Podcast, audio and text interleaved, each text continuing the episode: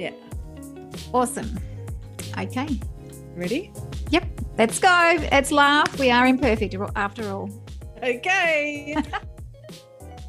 Hello and welcome to the Imperfect Us podcast. I'm Leanne Camilleri. And I'm Leesa Downes. As hosts of the Imperfect Us podcast, we share relatable stories that celebrate we are all perfectly imperfect humans leading perfectly imperfect lives. We discover practical and evidence based strategies that draw on the science of well-being and positive psychology that help us to uncover the barriers that might hold us back from being our authentic selves and turn them into opportunities so that we can show up more consistently, doing what we really aspire to do and who we want to be. We acknowledge the Wadawurrung and the Kaurna people as traditional custodians of the beautiful lands on which this podcast is being recorded. We pay our respects to elders past, present, and emerging, and extend this respect to other First Nations people who are here with us today. So, let's get started. Dr. Lindsay Oades approaches life as an adventurer who believes that well-being is everybody's business. As Director of the Centre for Wellbeing Science at Melbourne University's Graduate School of Education, Lindsay oversees the Masters of Applied Positive Psychology program. Lindsay's formal training is in clinical psychology and business, and he has published over 100 journal articles and book chapters on these topics. He is the co editor of the International Journal of Wellbeing and a member of the Scientific Advisory Board at the Institute of Coaching at Harvard University. Welcome, Professor Lindsay Oades.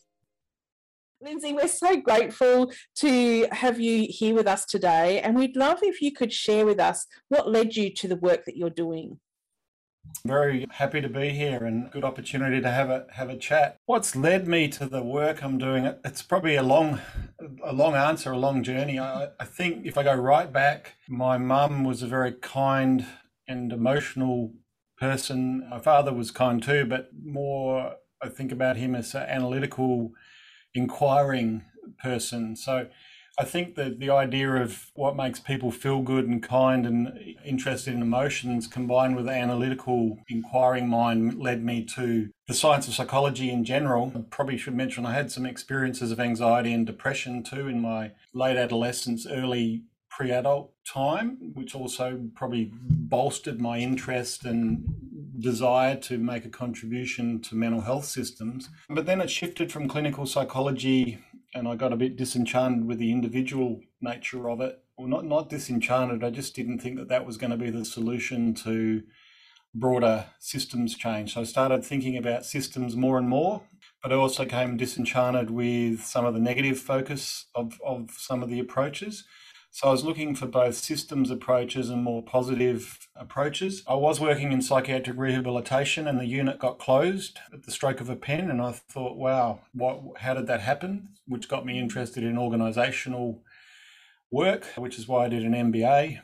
And then I moved to more of an educational context, partly because I was asked to, and partly because I really believe in the leveraging aspect of education and how education can make major changes to systems and uh, the population. So it's kind of, kind of been an evolution, and I have a curiosity about me. I like to learn new things. So I get bored with this discipline, and then I'll move to a new one. So kind of a mission to contribute to well-being. That's the way I talk about it now, but also a, a curiosity which has taken me across contexts and disciplines on my little personal intellectual adventure that I've been on. So there's a few things there. Just Love it. snapshot.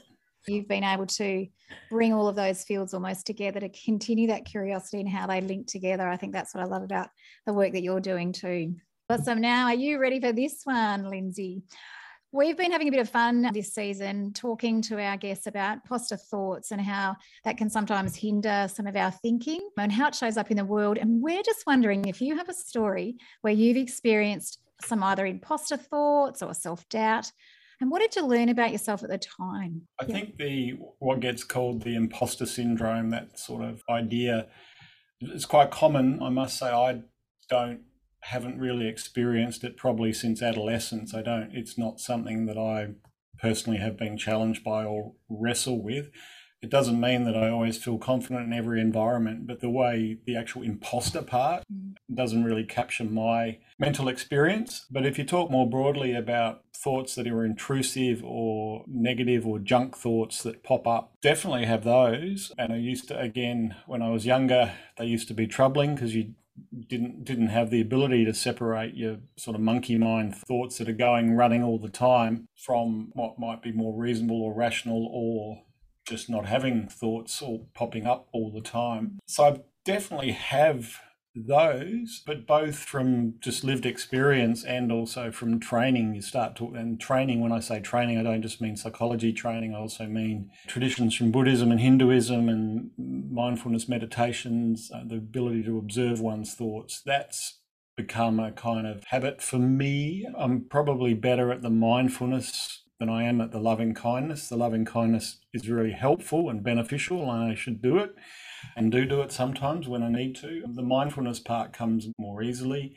So that you know, observing thoughts and noticing that the negative self-talk is more, you know, when I'm tired, you expect it. It's like, you know, it's like a, a happy friend, you know, it's going to turn up. It's mm. just like, oh yeah, there's that stupid thinking again. Yeah, good on you. So I guess over time, developing a relationship with the thoughts, noticing when they come up and why they come up, and ignoring them, or if they're recurring, disputing them. But those sorts of those sorts of skills. So I don't do the imposter syndrome, but I certainly do the like all of us, the negative thoughts come up and sometimes intrude and also negative images they're not just not just cognitive thoughts like cognition in, includes images and they pop up too Mm.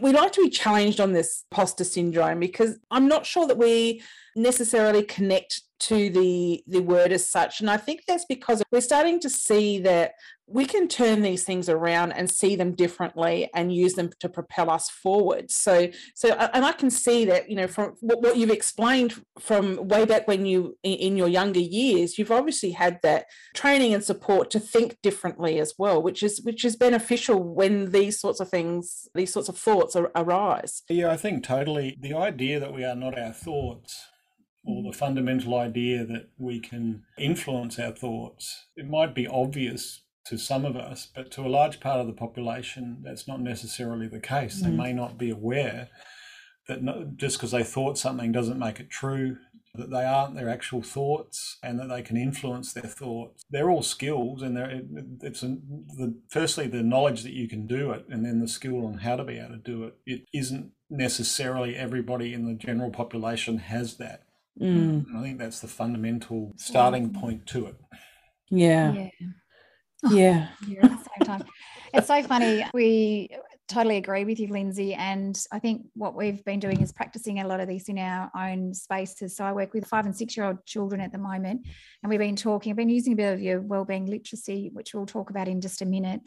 But even talking about the language of mindfulness and what that is, and then actually going through the process of you know, we would, if we read a story, for example, about it, and then they practice that, and then they're talking again about it, it's quite interesting that they will tell you. And I've heard them say it when someone's not coping very well, and they're saying, well, why don't you do your big breathing again and see if your body can get calm again? So they're starting to use the language over and over because they're applying it into their life. And it's just fantastic. And I've heard them talking about those thoughts. They're saying, I can't do that. And then the next friend is saying, we actually, yes, you can. You did it yesterday. Just do what you did yesterday. It's just so awesome. One of the common threads that we are finding, Lindsay, in, in our conversations is that that link between self awareness and the influence on mindset. And, and we're really curious to uh, learn your insights into this area and how well-being literacy might play a part in reframing um, our, our imposter thoughts or our self-doubt. Okay, so yeah, just to sort of unpack that question a little, two two immediate answers before I come to well-being literacy. So when we talk about self-awareness, and of course Socrates talked about a good life is you know one that where we've examined the self, etc. So the idea of self-awareness goes back many centuries and probably well beyond Socrates as well. But if we look at our sort of contemporary ideas to put flesh on what self awareness might be, there are other aspects of concepts like self acceptance, self compassion, self esteem, self love that are all relevant to that. And that's that's important because we know the self-esteem movement as such is not not fully been successful because it, it doesn't necessarily encompass the ideas of self-acceptance or self-compassion and we're seeing you know quite big relationships between things like self-acceptance and well-being broadly defined so that's a sort of preamble to it and also the notion of you know the popular talk therapies in, in Western society now, like cognitive behavior therapy. And of course, a lot of positive psychology was a, an extended version of rational emotive behavior therapy. So these ideas of how we can actually look at our own thoughts and be aware, be aware of our own cognition and our own mental landscape is, is becoming increasingly accepted and increasingly scientifically evidenced and also increasingly sophisticated because we're learning more about what works for who when. So, to come to the second part of your question with wellbeing literacy, the link here is the notion of self talk, which has been around a long time in the scientific literature. Self talk, Michael Baum's work, other work, again, particularly in the cognitive behavioral therapies. Where that relates to well-being literacy, it doesn't relate directly, but one way you could think about the relationship with well-being literacy. So, well-being literacy, how do we intentionally communicate about and for well-being, which can be reading, writing, speaking, listening, creating, viewing. So it can be we can communicate in multiple modalities. And, and in communication, there's an expressor of, of the message and there's a receiver of the message. So the language use is always in relationship. The relationship here is self-talk. So it's it's a relationship with self. So how one talks to the self or how I talks to me I mm. being the experiencing self, the, the, the actual, the observing self, and me being selfish object. So when I'm talking about who I who I might be in the future or who I was in the past, rather than the person, the I that's actually doing the observing in the moment.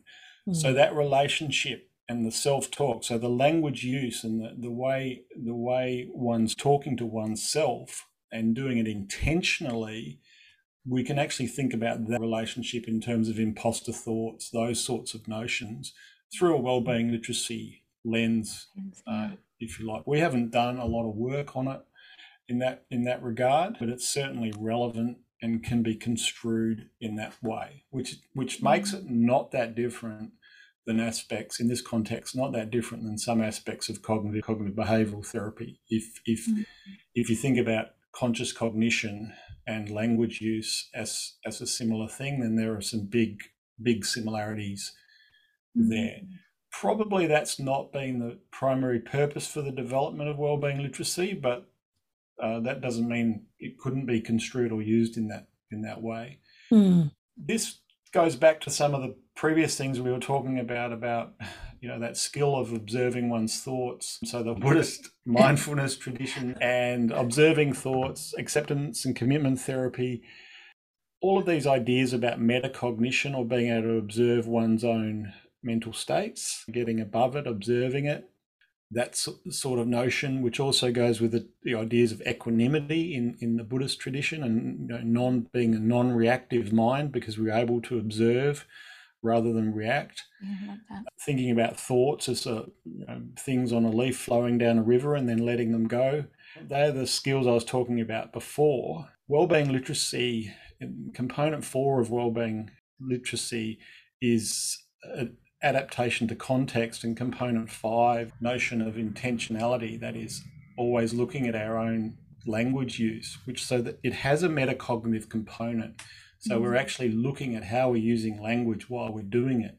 We're watching our P's and Q's, so to speak, in the way we're using language.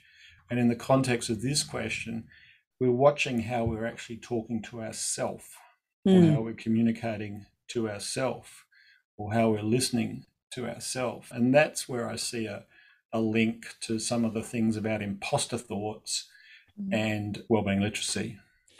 And I guess the impact of our words, whether they're spoken or in our head, can really impact how we show up, how we behave, etc. We've talked a, a lot in previous podcasts, interviews that around that cognitive behavior therapy, flipping the experience and drawing on that inner coach to help us to see things in a different perspective. Having an understanding, having that well-being literacy, I guess, helps us to see things through a different lens. Yeah, and I think the other part, uh, one of the one of the underpinning aspects of wellbeing literacy, and it's not all about vocabulary, but let's start with that because that's easier to understand, the more words you have, the more choices you have to describe your own experience. Mm. So you can get more fine grained, more subtle. You've got more choices, and that's uh, the emotional literacy part of it. So if we're putting language to our emotions, that's that's a well known area, and that's that's that's a good example. If we can, if we've got emotional differentiation in the way we can discriminate between our feelings and emotions, we are less likely to be reactive because we can articulate aspects. So that's part of a self regulate regulation aspect of this this area, but also vocabulary, you know, vocab vocabulary are verbal labels to concepts. So if we have more concepts, again, we have more choices. So that's the you know, it's not just the language, but it's what the language signifies. So mindfulness is a good example. Mindfulness is an untranslatable word. We didn't mm. have a word in English for mindfulness. We kind of created it to to translate a, a, different word, and we still argue about whether it's a good translation. Mm. But by having that verbal tag and that verbal label, we are then opened up to a whole different set of traditions and practices. And if we know of them, then we have more choices in what, what what's possible. So we actually have the liberty, the mm. freedom, which is brought to us by a broader well-being vocabulary, which we can then use to describe our experiences. And haven't given it much thought, but I'm sure that could be applied to what you're referring to as imposter thoughts. Mm. And imposter is a imposter thought is itself a metaphor. Most language is analogical, that is, it comes from analogies. It's something related to something else. Uh, anxiety was butterflies in the stomach. So language mm. was usually mapping our psychological experience onto the physical world. But you've got choices in what metaphors you use to describe your own experience. And it doesn't mean you have to just flip everything to be positive when it's not, far mm. from it. It means that you can get finer grained, better fitting metaphors. And then you can also ask yourself, are they helpful? And is it useful? Is it helpful? That's part of both the cognitive behavioral uh, type traditions as well as is relevant and narrative therapy and is relevant to some of the aspects of wellbeing literacy. Yeah. We can be quick to say to someone who's challenged in their thoughts, look for the positive, look for the positive, but not always is that helpful in, in a situation. You know, I can see things through rose colored glasses, like, you know, you know my strengths being appreciation of excellence and beauty, I, I do tend to look through those rose colored glasses. But I think the importance of understanding that it's not perfect or we want people to see the bright side, sometimes we've got to be in that discomfort for a period of time. But I, but I guess if we've got that understanding, I guess that literacy, I'm, I'm, struggling to sort of put it into words. We draw on that understanding that the broader words, as you explain, we have more language to describe our experience, then I guess we're empowered to navigate. Yeah, totally. So empowered is a key word. Uh, you have agency, you've got choices over mm. how you are interpreting and narrating the experience. Uh, mm. That's that's part of the key to it. So that's the sort of emancipatory, emancipatory aspect of it. That is, mm. it can free you if you're doing it doing it well because you can create things and, and, you can create and imagine new things through language and imagination takes us from some of the constraints of the immediate situation even if they're mm-hmm. extremely negative uh, there's a couple of other aspects to this but I mean, we can probably keep talking about this forever so won't because I'm sure we don't have time. But I think there's the idea of the importance of language and it mediates a lot of our experiences. It's quite hard for us as adult folks to get lots of experiences without language being involved. We can do that, but language is very pervasive. Therefore, we need to think about it and it's part of culture culture is by definition learned. So we can learn our way to well-being. Mm. That's part of what well-being literacy is really tapping into and really getting at. Mm. I have to say, sort of like I've said a little bit, I've been start only just starting really to dabble in this with the children that we're learning or that we're teaching here at our school. I'm really amazed by the changes in their behaviours just because they're now starting to learn a little bit more about different words and what that means, but they're doing it collectively. So, for an example, we have some little people who, you know, initially used to just think of happy, sad, mad, you know, that sort of language where now they're talking about the words that are coming out is that I'm frustrated when you do this, this is happening. When you're doing that, that's actually hurting my feelings. And I feel, you know, and they're explaining things with much more language and literacy than they've ever done before. But they're connecting it to a lot of the other work that we're doing, either within, like I said before, mindfulness, or if it's to do with our reading and our, you know, having courage to actually have a go. I might not get it yet, but there's just so much more rich vocabulary coming out of these little people, which is really great better and than I imagine, and um, mad. Is it coming out in their pictures as well and their drawings? Oh, everything. And their stories and even just the conversations they're having with each other. When it used to be stop it, I don't like it type of thing, where now they're saying, Hey, when you just did that, that really hurt my arm. Can you not do that again? So their language is actually becoming, you know, richer. It's wonderful. Now, Mr. Lindsay Oades, I'm going to ask you the next question. Are you ready? I'm ready. well, we're going to flip a little bit. There's only a little bit. We're just wondering if you could explain. You have this amazing theory that you've developed. I'm wondering if you could tell us a little bit about what it is, this new theory, and also maybe what you're finding in your research at the moment. Okay, so thrivability theory, as it's called, so thrive ability, and I'll just try and pick some of the highlights because it's it's quite a large theory. So it is a it is a comprehensive theory of well-being, if you like, and it's designed to be interdisciplinary. So not only staying in the grounds of psychology, but other disciplines that have had quite a bit to say about well-being over the years. A starting point, I've said it's a theory about well-being, but it's actually a theory about flourishing, well-being, and thriving.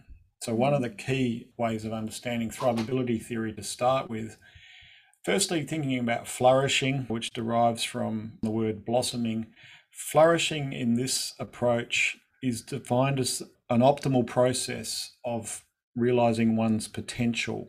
And that's in line with some of Aristotle's work and, and realizing one's potential in an ethical sense. But if you think about a flower which is blossoming, flourishing is always a state of becoming, it's always a state of movement. So a flower, sorry, a plant flowers and blossoms. That seeds and reseeds, and then a new plant will will grow somewhere else or nearby if it's pollinated, etc. So it's not a one-shot thing; it's an ongoing process of renewal. So that that organism is always in a, a state of becoming. That's the notion of flourishing, and that's important because some people think of flourishing as just high levels of well-being, and psychologists are particularly guilty of that because that's partly what's being promoted. A lot of traditions, and in this theory in particular, we, we're really discriminating it and saying that's that's flourishing. So think about flourishing as blossoming. Well-being derives originally from one of the words gush. So we need to think about it as, as a river or a gushing river or a wellspring. And this takes well-being to very much being an experience. It's a subjective experience. It's a state of being or a river of consciousness. So that's different than the process of realizing one's potential. It's actually a different mm. a different thing. Thriving, and the reason the theory is called thrivability theory, because I think this is the biggest part of the contribution of what what discriminates this theory from some of the existing well-being theories. Thriving de- thriving derives from the word thrifa, which means to take hold of one's environment. So flourishing was the blossoming flower. Well-being is like the gushing river. Thriving is like the root, which is taking hold of the environment or optimal taking hold of the environment in my theory. So that's different. So well-being is the, the being experience. Flourishing is about the process of realizing one's potential, and thriving is about the actual taking hold of one's environment. Importantly, uh, so if you can't remember all that, just think about the flower the river and the root, and then you will that will remind you back to the three different approaches. Mm. One of the things about uh, thrivability theory is it sees it doesn't view well-being exactly the same as a lot of people view it. It views well-being like some of the old philosophers like Sidgwick. Um, they talk about the hedonic paradox. That is, you can't get to well-being if you try and get to if you try and have well-being, you, you spoil it, and that was the hedonic paradox. This is similar, however, by bringing in a systems approach, we view this views well-being as something which emerges from our interaction with the environment. It emerges from our taking hold of the environment. So, in, in this sense, well-being is actually an emergent property, like a systems approach, from our interaction of our use of our abilities and skills with the environment. We don't get there directly it emerges from our interactions with the environment. So to say I'm just going to go and get well-being doesn't make sense in this particular theory because there's this thing called the environment that we're interacting with which may or may not allow us to have this emergent well-being experience. And that's frustrating because there's a lot of books out there that can tell you you can get there in three simple steps, which I would argue are false or at least very naive because it it is more complex than that. And so thrivability theory tries to acknowledge the complexity. The other thing the theory does is it sees the, these emergent well-being experiences coming in three types, and these are effectively the three C's. So the experiences that emerge from our strivings, that is competency. So our experiences of competency when we when we interact with the environment, physical or social, and we feel competent, that is one type of our experience of well-being. And it's not we're not saying that leads to well-being. This theory argues that is well-being. When you when you experience competency, that's one type of well-being. Um, not a predictor of well-being, not something which you'll get there in the future, but the actual experience of it is well-being, which is also a different approach than some of the theories. The second C is, and the one I'll put in the center because I think it's got special qualities, and that is connection. We are social beings. Our experience of connections with others and our relationships in general, including relationships with the world, that is another emergent type of well-being. So the, the why do we like socializing? Why do, why does it have joy with it? Because there's something about our experiences of th- that type of interaction. It is well-being. The third type is what I call experience of composure, which is so that's the third C. So we've had competency, connection, and composure. And that very closely relates to previous aspects of our conversation about self talk, self regulation, self acceptance, being able to observe one's own thoughts and be non reactive, hence the term composure, which is a similar to the notion of equanimity and being non reactive. So, in simple terms, you could say experience calmness, but it's not just calmness, it's mm-hmm. calmness under duress. So how do we how do we feel calm and feel content even though there might be stress, stress or or impacting things. And I would mm-hmm. argue, and this theory argues that that's that's a type of well-being in its own right. So we've got three types of well-being: mm. experiences of competency, experiences of connection, and experiences of composure, and they are well-being according to this theory. Yes, they might correlate with other types of well-being in the literature, like life satisfaction and that, and that, but this theory views them as well-being, and they emerge from the interaction between our abilities, our, our thrive abilities, and aspects of the world. And the aspects of the world or the environment in this theory is viewed as called livability, and it's livability increases by removing seven hindrances, and they include poverty, ignorance, disease, violence, environmental degradation. That's, I'm not even sure if I'm up to seven, but seven things in the world that we would rather not be there. And if they weren't there, it's more likely that we would be able to have our experiences of well being. They're less changeable. What is changeable? Things that we can do to educate people, to give them skills so mm. the theory has 12 meta skills, of which wellbeing literacy is one, that relate to helping us work, you know, helping us be more likely to be able to interact with our environments in a better way, which will then lead to those three different types of well-being. So one last thing I'll mention, because as I said, it's a big theory, it's got multiple bits, is a key aspect of the theory too is what it does with emotions. Rather than seeing positive and negative emotions or positive emotion as well-being, it, it views it as a an indicator on how well we're interacting with the environment.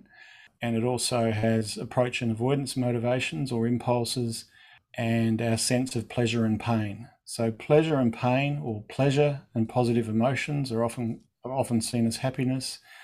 Pain and negative emotions, that's the classic hedonic tradition in, in the in this this literature rather than getting into an argument about is it hedonic or eudaimonic, thrivability theory has both, and but it views the emotions part and the pleasure and pain part as what's called the survival dashboard, as a way we navigate through our environments on, on, on, our, on our journey of striving, so to speak.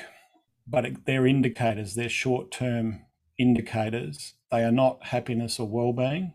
I mean, you could, you could call them happiness, but this is not a theory of happiness. This is a, a, a comprehensive theory of mm-hmm. thriving, well-being, and flourishing.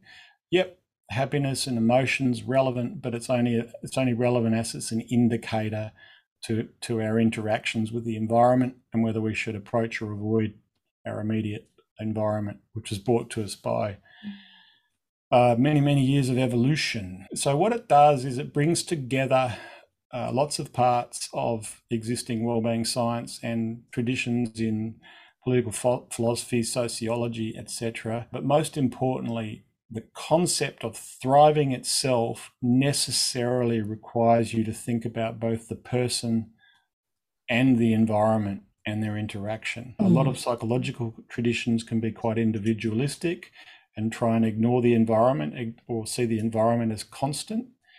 Or a lot of sociology or economic traditions can ignore the differences that individuals have in themselves, which are the, the psychological differences. It's trying to bring together both so that we have a, a finer grained and richer understanding of the many things, not only psychological, that can lead to our experiences of well-being. I haven't listed the 12 meta skills, which I probably should have, but they are they are the education and psychological bits. They're the bits where the practitioners go and teach people things that people can learn. And fundamentally, that part of it is an educational model. So it's not about removing mental illness as such. That's one of the hindrances, but there are many other things that impact on people's well-being. And the biggest impact that we can have individually is learning skills to better interact with the environment, which are referred to as thrive abilities. There's so, sorry. there's, there's so much to unpack there. Like it is so big. And when I first learned about, you know, your theory on thrivability, something that stuck with me was you know we all need to have well-being or understand how to have well-being in our lives but mostly the people who have well-being those who are privileged who can pay for the support or have those resources there are a lot of people that need that support but can't necessarily find their way to it. You talked about the competency, connection, and composure. If I don't understand those skills, then I'm missing something to be able to move forward, aren't I? Potentially. I mean, one of the one of the because it's a systems model, it's not saying that they're all they're all necessary. Right. It's saying that the interactions between the environmental conditions, so the removal of things like poverty, ignorance, disease, violence, environmental degradation, those types of hindrances in the environment. How do we do that? We have health systems, we have education systems, etc. They're part of our social institutions, part of our economics and public policy. They are part of it and they do predict they do predict well-being and that's why they're in there but also as individuals we can learn and develop skills and these things interact so you, you can have a high high ability person in a low livability environment and they won't realize their full potential, which is the definition of flourishing. Mm. And that's what the theory is trying to do. It's trying to look at the interactions between the personal skills and characteristics, personal abilities, and environmental opportunities and explore them. What systems theories do is they take all the parts and throw them all in together and see what emerges. And that's exactly what the theory is. It's does well-being emerge or how does well-being emerge for people when all these things are thrown in together? Some people have more skills than others. Some people have better environments than others. Thriving is the optimal taking hold of the environment. But what if the environment's not worth taking hold of? Mm. So I'm talking about social environments here too. What happens to well-being? And it isn't all psychological. However, if we think about agency or our ability to act on the world, that happens more often when the environmental conditions are right, not all up to the individual. So, some aspects and some theories will say it's all up to the individual, it's all down to individual choice. And as certain traditions, some of the American culture will have you believe in full agency. Some of the psychology, positive psychology traditions of say, yep, it's all about you, it's all up to your, your choice. But the health evidence doesn't bear that out. Environmental factors, social determinants of health tells us that's not the case. And this is kind of social determinants of well-being. That's what the theory's trying to tap into and give us a broader common interactive language. Otherwise, the psychologists are off working in one area, sociologists and economists off working in another area. But where's the where's the complex system which is looking at the ecology of well-being? Mm. So that's that's what we're trying to do with this theory. I'm really excited to learn more about this. I heard your talk that you, when you were presenting the thrivability theory, and I have to share this lovely moment, Lindsay. So, when I went home after listening to all of that, I went home and asked my boys, I've got two amazing adult boys and my husband, and I said, if you had to take something away so that we were, the whole world was flourishing, and they came up, it was like they were having this like little spitfire fight about power, like what some of those things that you were saying, poverty, this, that, that, and that. It was hilarious. They and then they got so passionate. In the end, I had to say, all right, I'm going to cook dinner now because they were just going and going and going. And they were debating whether their word was actually better than the other. It was hilarious. The thrivability is going to make a huge impact on field of wellbeing science. I have no doubt. Mm. Really excited. Yeah. Lindsay, if people wanted to find out more about wellbeing literacy and even the thrivability theory, where might they find out more information about yourself and also the wonderful work you're doing? A couple of places. Website lindsayodesoneword.com. There are some resources there. Also, if you look at the University of Melbourne web, website, if you just Google Centre for Wellbeing Science at the University of Melbourne, it will take you to our website there. And there are a lot of resources, not only of mine, but of our, our research team that will be able to give you access to a lot of the types of material that we're that I've been talking about, etc. Perfect. Awesome. Thank you. And based on our conversation today, Lindsay, is there a book or an app or podcast or TED talk that you might recommend for listeners to explore today? I think if you look again on the lindsayoades.com, there's a couple of podcasts there. The one I did with Andrew Lee might be of interest to people. And there's a couple of videos there as well that may be of interest too. Perfect. Thanks so much. We've been inviting all our guests to share either a self care strategy that you're enjoying at the moment. And I wonder if there's something that you could share with us about something you're doing that's a little bit more self care for you. Are you going to guess? I was going to, it was going to say something to do with mindfulness. And I don't know what it is, but something to do with mindfulness. Am I wrong? I wouldn't use those words. Am I right? so, so consistent with the book I'm writing, I'm so I'm currently writing the book called Don't Pursue Happiness, which is a Lovely. book about the thrivability theory, which I've just been talking about. And because I talk about systems and context so much, I generally don't like tips and tricks because I want people to develop their own, to take their own environment and their own system into account.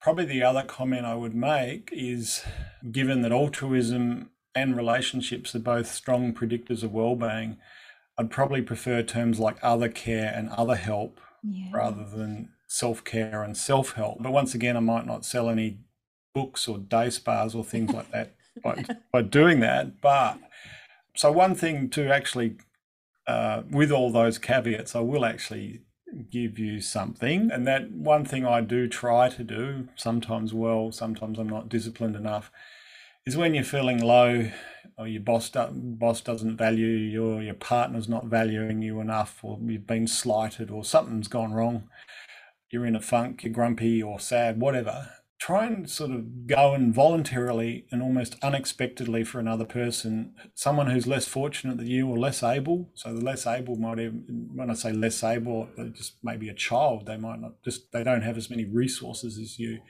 Just go and do it for them. Go and do something unexpectedly and voluntarily for them right at the time when you feel least likely that, you know, that you could and see what happens so I try and do that. I try and switch right around really quickly. You might call it self care, but it's really sort of changing the, the whole tone of self indulgence and then actually getting a net benefit because you feel better and they feel better and your relationships yeah. uh, improved. So that's something I try to do. I don't always manage it, but at least mm-hmm. I aim for it. I have to have a giggle with that. When you were saying, I was smiling my head off because I actually did something to a friend of mine just recently and it made her cry. I felt terrible. But then she came straight back and she said, I was only crying my happy tears. And she said, But you filled my bucket. And because she came back at me that way, I felt amazing. So it is a wonderful thing with others. Thank you so much, Lindsay. I know we have to end, but just I'm curious as to what ideas have stood out for you today. Oh God, there's so oh, many. Yeah. For me, I'm loving your well-being literacy, and I think the big parts about that is well-being literacy has been standing out for me because a lot of people talk about in education. So I'm in the field of education, obviously, and they talk about well-being or literacy being one component. And so what's standing out for me is that the well-being literacy and your thrivability theory for me keeps connecting the self to the we to the us and I really like that you've changed the, the lens with the environment, that we're connected with the environment and that our environment can have an impact on our well-being. And that's something that I think people forget. That's for me though. I'm taking with me the the three C's. I think mm-hmm. you know, as you were talking that through, I was relating to that in the perspective of the conversations that we've had up until now. Link our conversation back to like self doubt, imposter syndrome, etc. I can see how these three components really impact how we can sort of view our experience, change our experience. Even. well-being. Hey, Lindsay, yeah. can I have another go? I've had another think. You can do what you like. Instead of just rambling like I did before. I tell you what I really loved when you were explaining the thrivability theory. I was thinking about just those visuals of the blossom, the leaf eh, with the river, and the roots. And to me, that's going to stand out for me to want to find out a little bit more about each of those.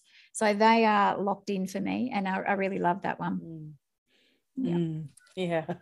Thank you so much. We've really appreciated the time with you today. Great. Thank you both for your time. And I also hope the listeners found it useful in some way. Oh, I'm sure they will. And I know that it'll be something that we'll be talking about for a little bit longer, which is yeah. great. Oh. How amazing is that, man? Yeah. I love Lindsay. Yeah, fantastic. And, you know, I just got so much from that conversation. And once we started talking about thrivability theory, I have a full page here of, you know, just all sorts of things that just mm. really resonated with me for all sorts of reasons. Loved how he challenged us at the end. Oh, yeah, great. it was a bit hard. And we and Lindsay, if you're listening to this, now listen. Not late at night. but do you know what? And I know that I just spoke first quickly, but I really resonated when he was talking about, you know, the visuals of the blossom mm. and that if we could imagine what that is like, that well-being is not just something that you're reaching towards a goal and that you mm. get there. It's an ongoing thing. So, like the plant, is that it grows from the seed, it grows into a little seedling, it then has the flower, it then drops its seed, and it then just continues. So it's an ongoing process. I, I, really love that. And it's about how we're becoming. So, yes, as you're going through, you know, childhood almost, or you're going through an event, a traumatic event, or whatever it might be, you're going through that. And then you might see that rainbow, for example. The seeds are dropping, you're evolving, you're emerging, and you're becoming. And I love that. Mm. And he talked about that leaf. It's like having a leaf that gets put onto the river just to let go of some of those things that are there. I really love that.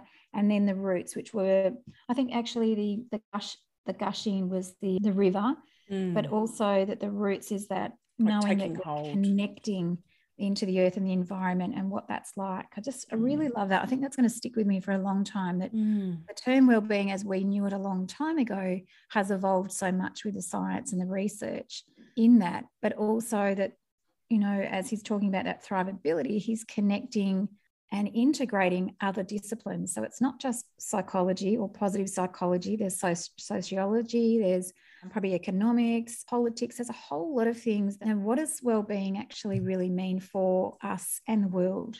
I love that. There was so much to consider. He used a term, a survival dashboard. Yeah I really liked that. I really connected to that when he said that. And It was more about the emotions, wasn't it? yeah and and you know as we went along in our conversation i found myself thinking wow this is so much bigger it's not simple is it it's complex Because we are, as humans, we're becoming yes and we're always becoming. So as we go along, we, you know, we think, oh, where are we? You know, happiness, like they used to sort of say, you know, do we get towards happiness or do we get towards well-being? When do we get to have good well-being? Well, actually, we're always evolving and emerging. It's okay. That's I love- part of human is being a human is. Oh, absolutely and i love that i'm left thinking Frustrating in a good way. Because you know do i need to rethink things? Do i need to see things a bit differently? Do i need to have more resources around me? You know all this sort of thing has my mind thinking about you know all of this and, and you know what people might need for them to move forward. Mm. But also that importance of the connection with others. You know, mm. our world is about others.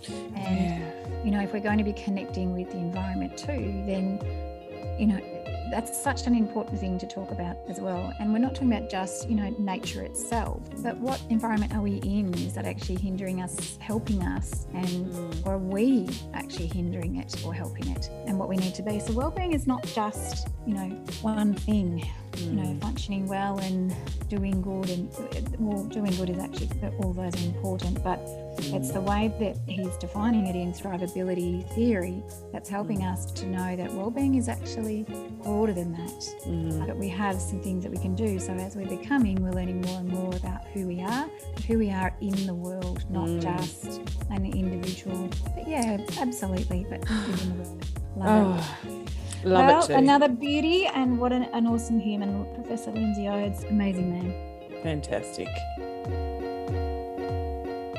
And thank you for listening to the Imperfect Us podcast. As always, we are extremely grateful to our executive producer, Brenton Ainsworth, for helping us to put this episode together. If you've enjoyed this podcast, please share it with someone you care about, and we would be grateful if you could rate this podcast on iTunes. To continue the conversation and see what we're up to, you can connect with us on LinkedIn. Just search for Imperfect Us. Bye for now.